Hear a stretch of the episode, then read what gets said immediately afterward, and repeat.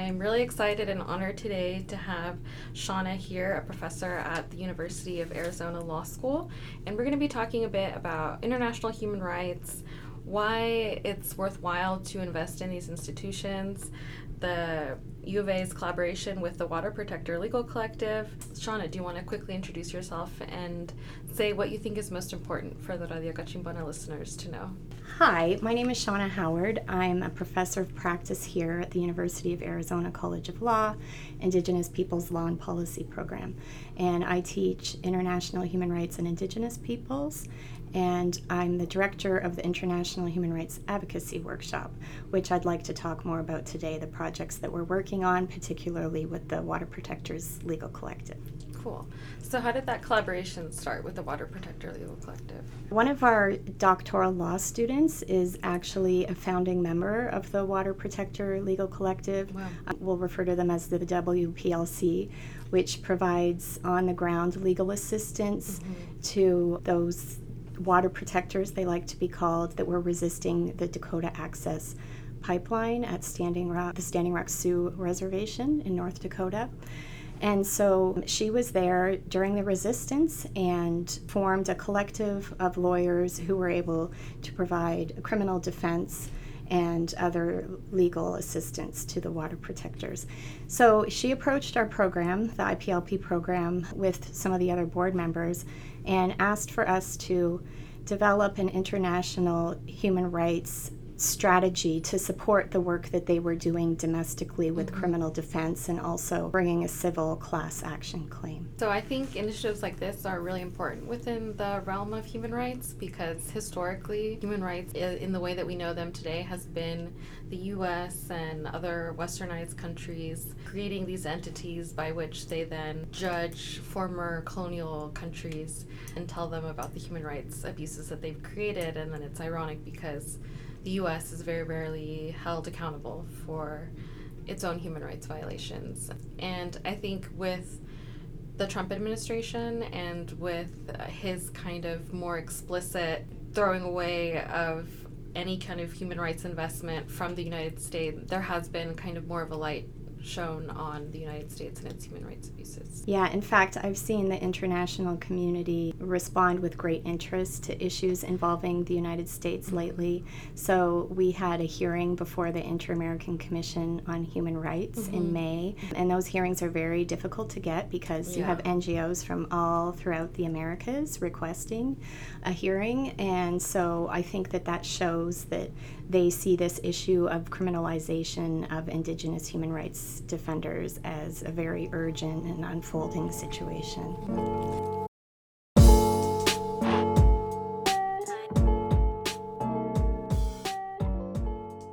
Can you speak a little bit more about that, about the criminalization of protest and do you think that the criminalization of the protesters was infringing on, on their freedom of expression? Since Standing Rock, we've seen a proliferation of anti protest bills throughout mm-hmm. the United States. And in fact, there's been statements by government officials who are introducing these bills known as critical infrastructure bills oh, wow. that this is being done in response to Standing Rock because they don't want to have a situation like that unfold again. So they're just going to shut it down by criminalizing protest in certain ways. By critical infrastructure is the pipeline. The critical infrastructure is the pipeline. Okay. Um, you know, it differs. it differs depending on the state and how they define it. But if people that are resisting these projects tamper in any way with an existing pipeline pipeline or a pipeline that's under construction. They've heightened the, the criminal penalties. Um, they've even tried to introduce laws that prevent people from protesting by gathering in certain numbers. Uh, they've introduced legislation that allows people to essentially drive over protesters. So it's very extreme, like what happened with Heather Heyer yeah. mm-hmm. at, Char- at Charlottesville. So it's very concerning to see that this is happening and that it's happening in response to Standing Rock, and that it's essentially targeting indigenous human rights defenders who are really at the forefront of this movement. Yeah.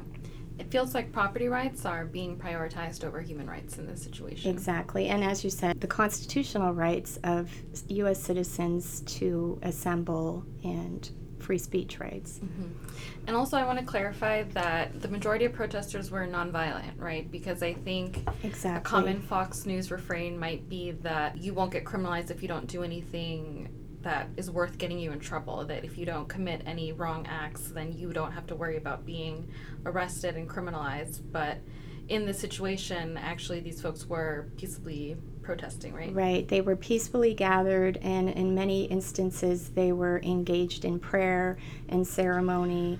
And then the response from law enforcement was so disproportionate to what was happening at the time. The right. sort of militarized response, where they came in with mm-hmm. riot gear and tanks, and you've seen the images. yeah.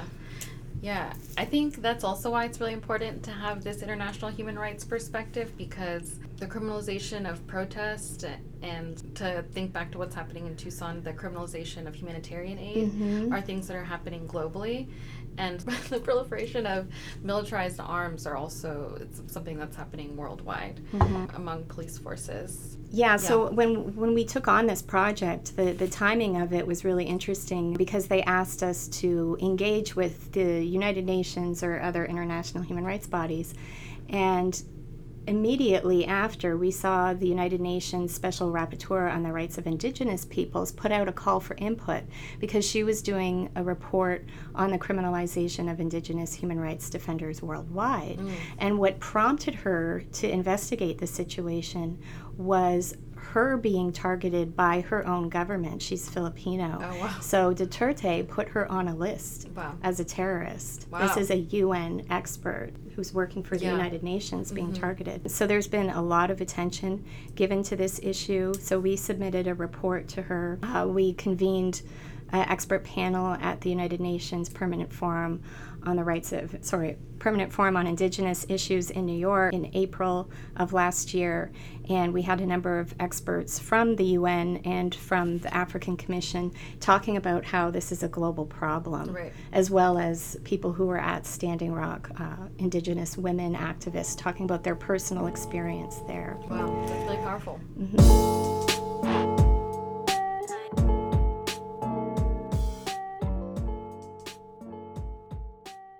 So you mentioned that a lot of the protesters were engaging in prayer, and that made me think about how in many of these infrastructure projects, they're they are building over what Indigenous folks consider to be sacred land.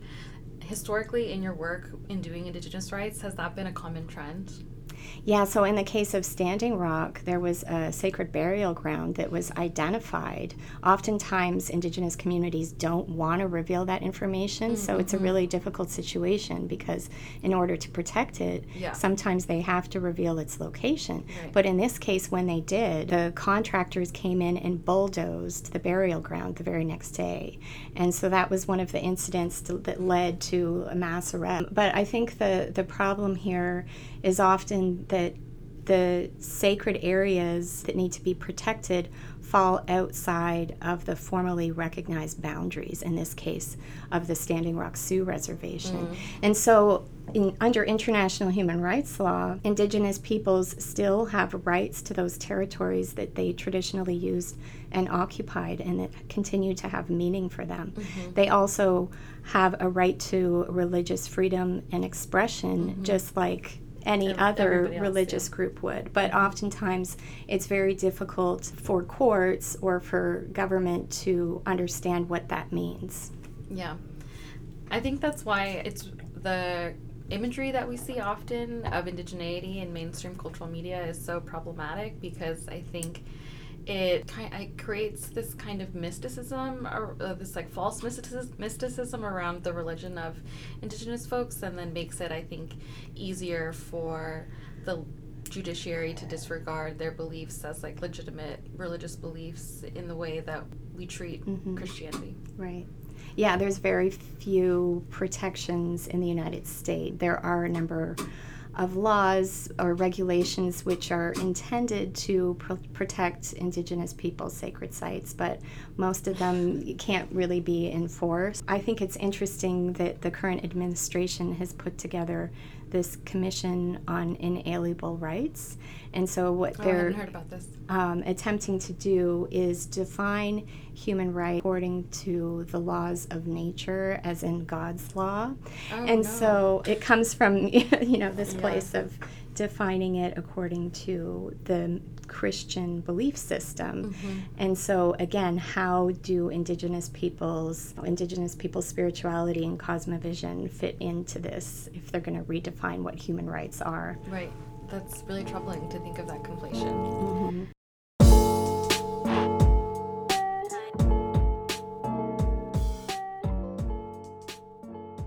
So I don't know if we've touched on this specifically, but in the report that you did put out with the Water Protector Legal Collective, what was the specific ask in the report to the rapporteur? And then for folks who might not know, what role does the rapporteur for Indigenous rights play? So the rapporteur on the rights of indigenous peoples is a special procedure of the Human Rights Council. And so their mandate is to investigate human rights allegations that are submitted to the rapporteur from indigenous communities. So they can look into specific situations, but also overall country conditions, and they report back to the Human Rights Council. And so, for example, in this case, they identified a thematic issue being the criminalization of Indigenous human rights defenders. So, as I mentioned, we submitted a report to her, and then we also submitted a report to the Inter American Commission on Human Rights, mm-hmm. who was doing a joint report with the UN Office of the High Commissioner for Human Rights on criminalization of human rights defenders in the Americas. Mm-hmm. And so we're also preparing something for the Universal Periodic Review, which is a mechanism under the Human Rights Council, where the Human Rights Council considers the overall human rights records of all of the member states. Mm. And the United States is up for review Oh, wow. in May. And so we want to let them know about the situation on criminalization of human rights defenders. And so, what we're asking the, the United Nations and the Inter American Commission to do is urge the United States to review the criminal proceedings against the Dakota Access Water Protectors, to have convictions set aside, and to exonerate political prisoners where people were arrested without probable cause, to convene a truth commission to investigate and punish and provide reparations for these violations in respect to the Dakota Access water protectors, and also to look at the activities of energy companies and private security. So this isn't just focused on the law enforcement officers working for the government. Right. Um, so that's specifically with respect to Standing Rock. We're also also asking more broadly for the U.S. to adopt a framework to monitor and report on the corporate conduct and human rights accountability of energy companies, investors, and private security firms and other non-state actors. So this doesn't happen in the future and to provide training for law enforcement and private security on man- managing peaceful protests, on the right to free expression and assembly, and on Indigenous peoples' rights under international law. Uh, to implement national measures in compliance with national and international standards to protect Indigenous peoples' rights to free expression and assembly. And then also to look at this trend that's happening with states that are introducing these anti protests and critical infrastructure bills that violate the right to free speech and assembly. And then finally, to ensure that their states and local governments don't abuse emergency powers in the context of peaceful demonstrations. Mm. So there's quite a number of requests there. yes, I love all of them.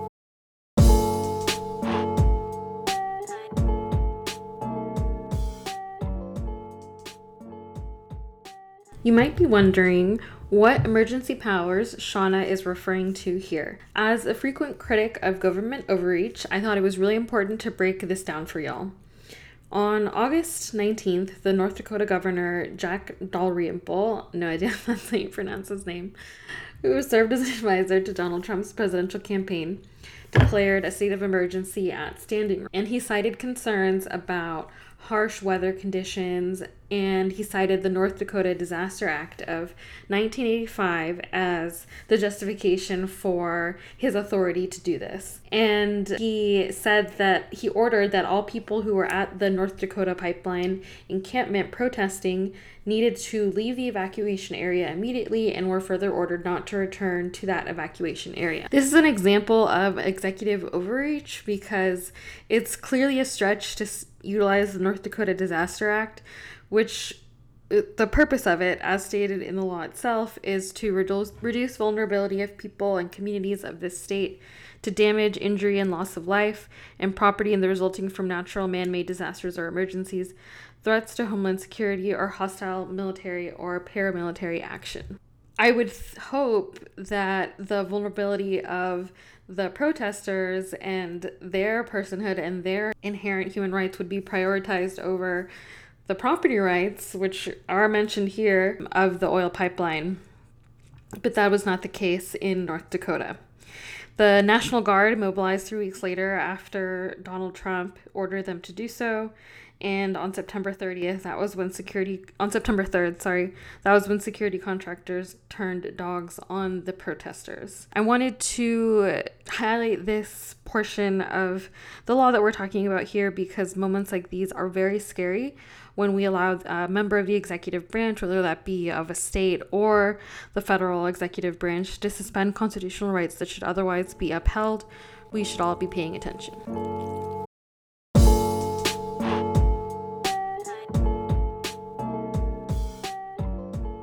You also mentioned the private security forces and you mentioned corporate accountability. Based on my understanding, during the enforcement of the protest actions, there were both private security forces and South Dakota police involved in arresting folks. Why is it troubling that a private security force would be working in conjunction with local law enforcement? Well, there's not those same types of checks and balances over their behavior. It's not regulated in the same way. They're not held accountable in mm-hmm. the same way that government officials would be. And in this case, there were allegations that private security forces were working in conjunction with law enforcement and even directing them at times. Right. And we saw a lot of the very serious abuses come from these private security firms, including one company that provided the dogs for the dog attacks. that was yeah. a bad answer. I mean, I think that, no, I think that that makes sense.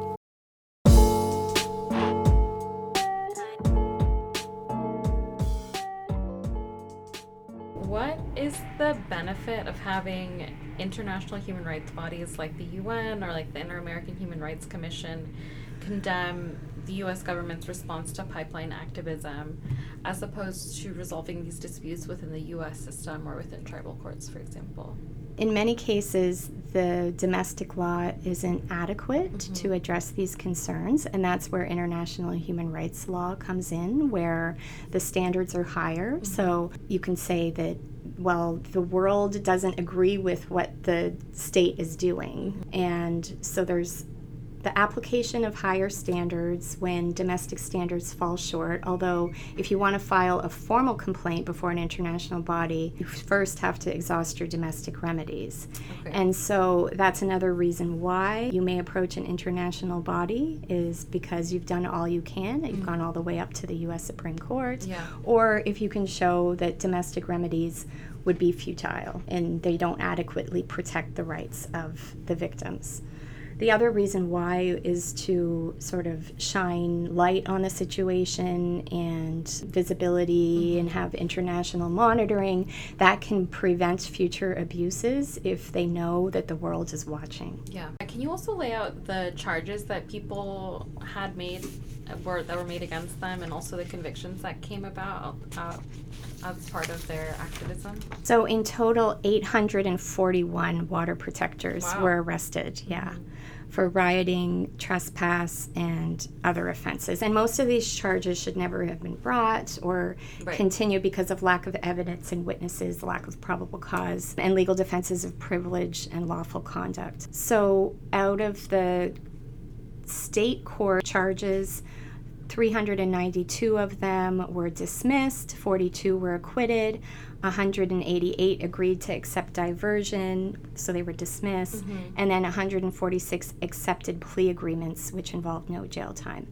26 were convicted, and two of those served jail time. And there's still 40 court cases that are inactive and two that are open cases. But the most serious charges in federal court were brought against five Indigenous water protectors. One of those accepted a non cooperating plea agreement and is serving 57 months in prison. Wow. The other four federal defendants were each charged with the use of fire to commit a federal felony and civil disorder, and they also accepted non cooperating plea agreements to the civil disorder charge, and that was to avoid a harsher sentence of up to 15 years in prison. Wow.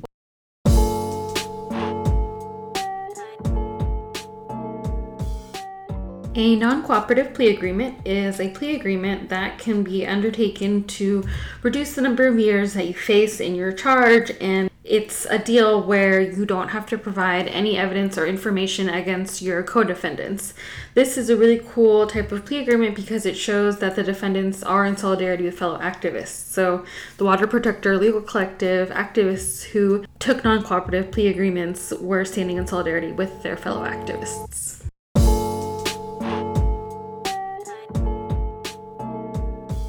Mentioned that one of the asks was exoneration. How would that occur? What would the mechanism be for that? It's just a request, right? And like, there's no. It's it's like how Trump pardoned Joe Arpaio. Arpaio. It would just be a request because that's kind of the limitation of international human rights bodies, right? That because of state sovereignty, we can't for a judgment can't be forced on a country.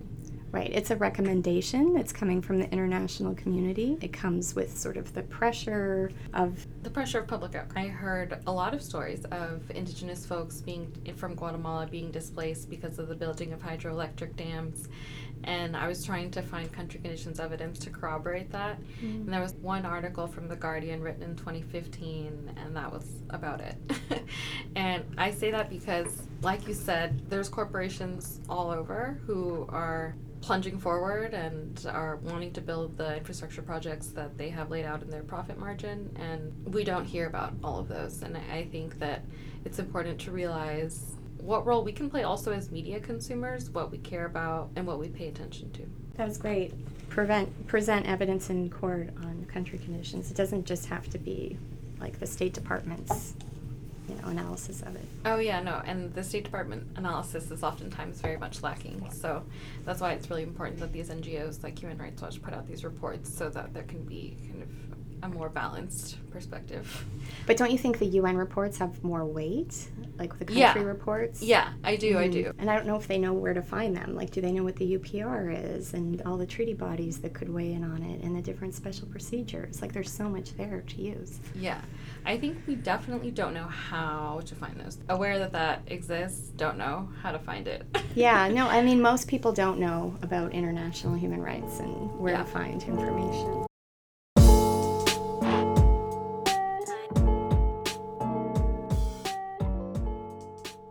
What role do political demonstrations play in the fight for human rights?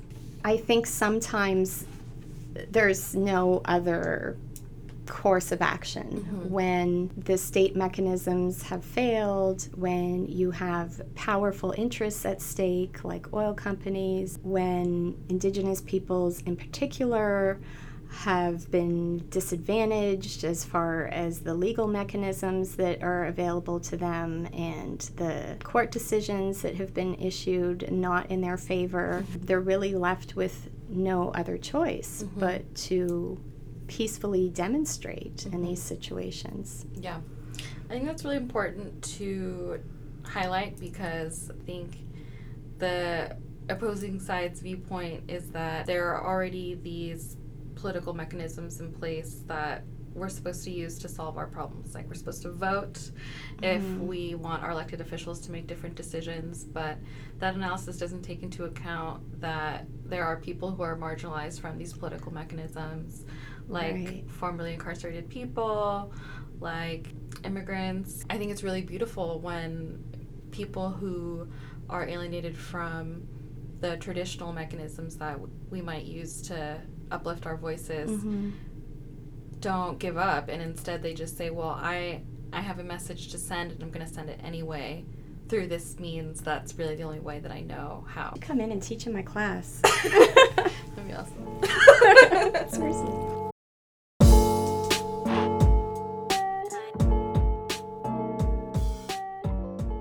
What made you want to be a clinical professor and one of human rights law in particular? I wasn't really intending on becoming a professor. I guess I'm a professor of practice, which means that I also practice law, and that's really what drew me to this work. Yeah. Was being able to make a difference. I initially went to law school because I, I wanted to do policy work, mm-hmm. and I had a degree in environmental studies and environmental law and I'm not an Indigenous person mm-hmm. myself. I, I, just really felt like I needed to do something. Mm-hmm. And that's what brought me to the Indigenous Peoples Law and Policy program because it really is the best program in the world in terms of not just learning federal Indian law, but also international human rights and indigenous peoples. And so at the time, James Anaya was here. He's one of the co founders of the program, and he's the former United Nations Special Rapporteur on the Rights of Indigenous Peoples. He served two terms, and he wrote the book on international human rights and indigenous peoples law, and in fact, argued most of the cases which now form the foundation of jurisprudence in this area. IPLP has worked on the case of the Maya indigenous communities in Belize, which is a groundbreaking case in terms of implementation. So they received a decision from the highest court in Belize saying that Maya people do have rights to the lands that they've traditionally, historically occupied. Mm-hmm. And so now they're in the phase of implementing those rights with the government and getting formal legal title, which doesn't happen very often. Yeah, yeah. Um, wow. And it's really That's meaningful cool. for mm-hmm. them. So they're looking at developing laws around free, prior, and informed consent, national laws. So wow. that's also very groundbreaking. Mm-hmm. How did they convince Belize to do that? It took, uh, let's see, 20 years of litigation. Oh, so I was involved in the last 10 years. Okay. And I think we had five decisions from the courts in Belize, and then it went to the Caribbean Court of Justice. Mm. So it was a struggle, but I, I think that their success is really due to the solidarity of the people sticking yeah. together. Yeah, that makes sense. You need that if you're going to sustain a 20 year fight. Mm-hmm. the Indigenous Peoples Law Pro- Policy Program and the, the work that they were doing on these types of cases and yeah. really having an impact and not just being a theoretical exercise, but right. getting directly involved in the ag- advocacy work. And so now the clinic that I teach the students are directly involved in these cases before the United Nations and the Inter American Commission on Human Rights. That's very exciting.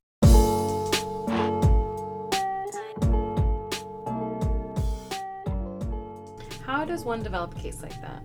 Is it like impact litigation where you find your ideal plaintiff? No, definitely not. No, we don't go issue shopping. These cases have all evolved because of relationships that were formed back when James Anaya was with the program. Okay. So the Belize case, he began that back in 1996. That's why I say 20 years. And we respond to requests from tribal governments, from NGOs that okay. are seeking assistance. And how has the is it the IPL program? IPLP, yeah. IPLP, and the last P is program. Yep.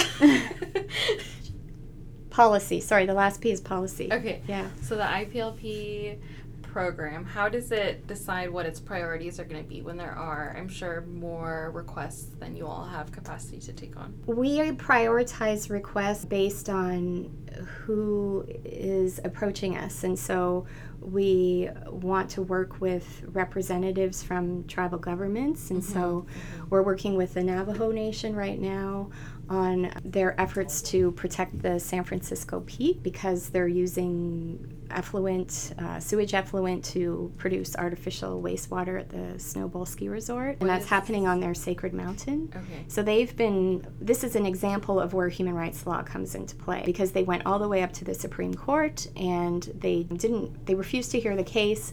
And the Ninth Circuit had said that this is not a violation of their free exercise of religion. Wow. And so, that's what are you supposed to do with that? Right. Yeah. So the, we're before the Inter American Commission on that case right now. So, preference given to the Navajo Nation Council mm-hmm. coming to us versus an individual member of a community. I see. Yeah. You are looking for highest impact. Right. And, and also making sure that we are working with the real, rep- true representatives of a community. Right. That, that there's consensus on that, the tribal council re- resolution. That makes sense. Can you explain what exactly is happening with San Francisco Peak? With the San Francisco Peaks?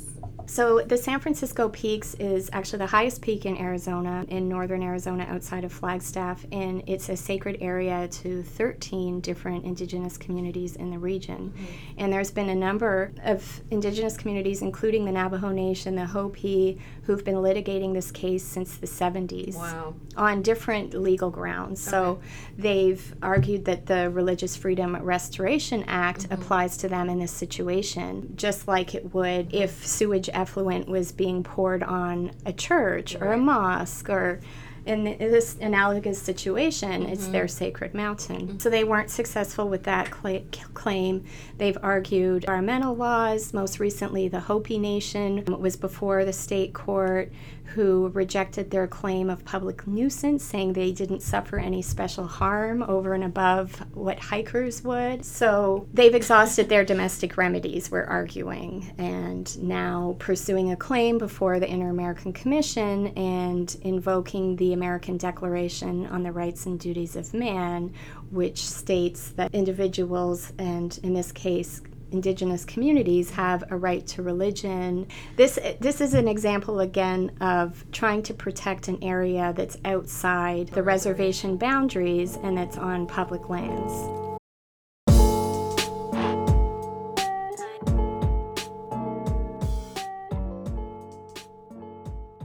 Speak on why it would it's problematic in the first place to rely on reservation boundaries? Well, those boundaries are often imposed on religious communities and don't reflect the actual historical usage and meaning that the land has for them. Can you speak on the potential long-lasting effects of the usage of the San Francisco Peaks? I thought you were going to say on what impact this decision would have on Indigenous law and policy. Okay, that'll, answer that first, then we can go back to the environmental.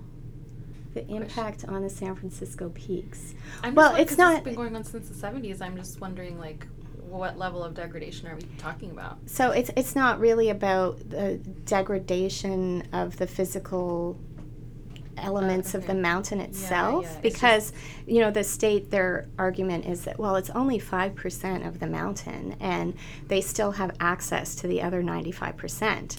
it's about the sort of psychological yeah aspect right. of what that means. And we had the Medicine Men's Association sort of explain in their terms the significance of the mountain to their identity, to their whole concept of who they are as Navajo people, yeah. which was very difficult for them to do to sort of translate those concepts into words that a court could understand and into English. Mm-hmm. And so, I mean, there are some impacts in terms of collecting sacred items that would be ruined by the sewage that's being sprayed on the mountain, but it's more just about how it changes that whole ability to exercise their religion and yeah.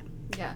I understand completely, and I think that image of sewage being spilt on a church is perfect imagery for people to understand how severe this is. Mm-hmm. So, those are all the questions that I had. I don't know if you had anything you felt we didn't get to touch on. Oh wait, yes, the effect, the the effect. Oh yeah. The indigenous law and policy that this decision might have. So I think that there's really a sort of vacuum in terms of judicial decisions, both domestically and internationally, on indigenous people's religious rights. Mm-hmm. And so I think that it's important for these institutions to weigh in on this and say that indigenous people's right to religion is equal to other non-indigenous religions like Christianity yeah. and it's really it baffles me why they can make this distinction and not provide equal protection to indigenous people's rights and I can't think of a more blatant example than dumping sewage on a sacred area. I'm surprised too that there hasn't been any body that's weighed in on this because I feel like this has been the issue.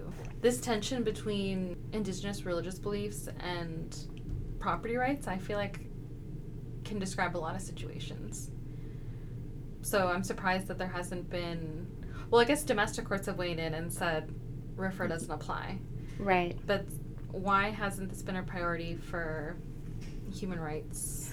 I think that lawyers? most of the international cases involving Indigenous peoples' rights have focused on land and resources resource rights mm-hmm. because that's an urgent situation yeah. and it's sort of the priority well if you are being dispossessed and relocated or if your lands are being flooded or you have an oil company coming in and there's this myri- these myriad of problems that result in that, the first thing they need to do is to secure rights to the lands and ensure that they can protect against third party invasions and incursions. And then after that, maybe we can look at their religious rights. Although in the work that we've done, we always try to include that. Yeah, um, but I feel like it's a play. So far, yeah, not a lot of attention has been given to that. Well, I hope to see some good law on that in the future. Yes, me too. Is there anything else that you wanted to add? I think so. Okay. Well, thank you so much for coming on the podcast, and I hope that we can work together again in the future. Thank you. thank you for the work you do. Bye, everyone.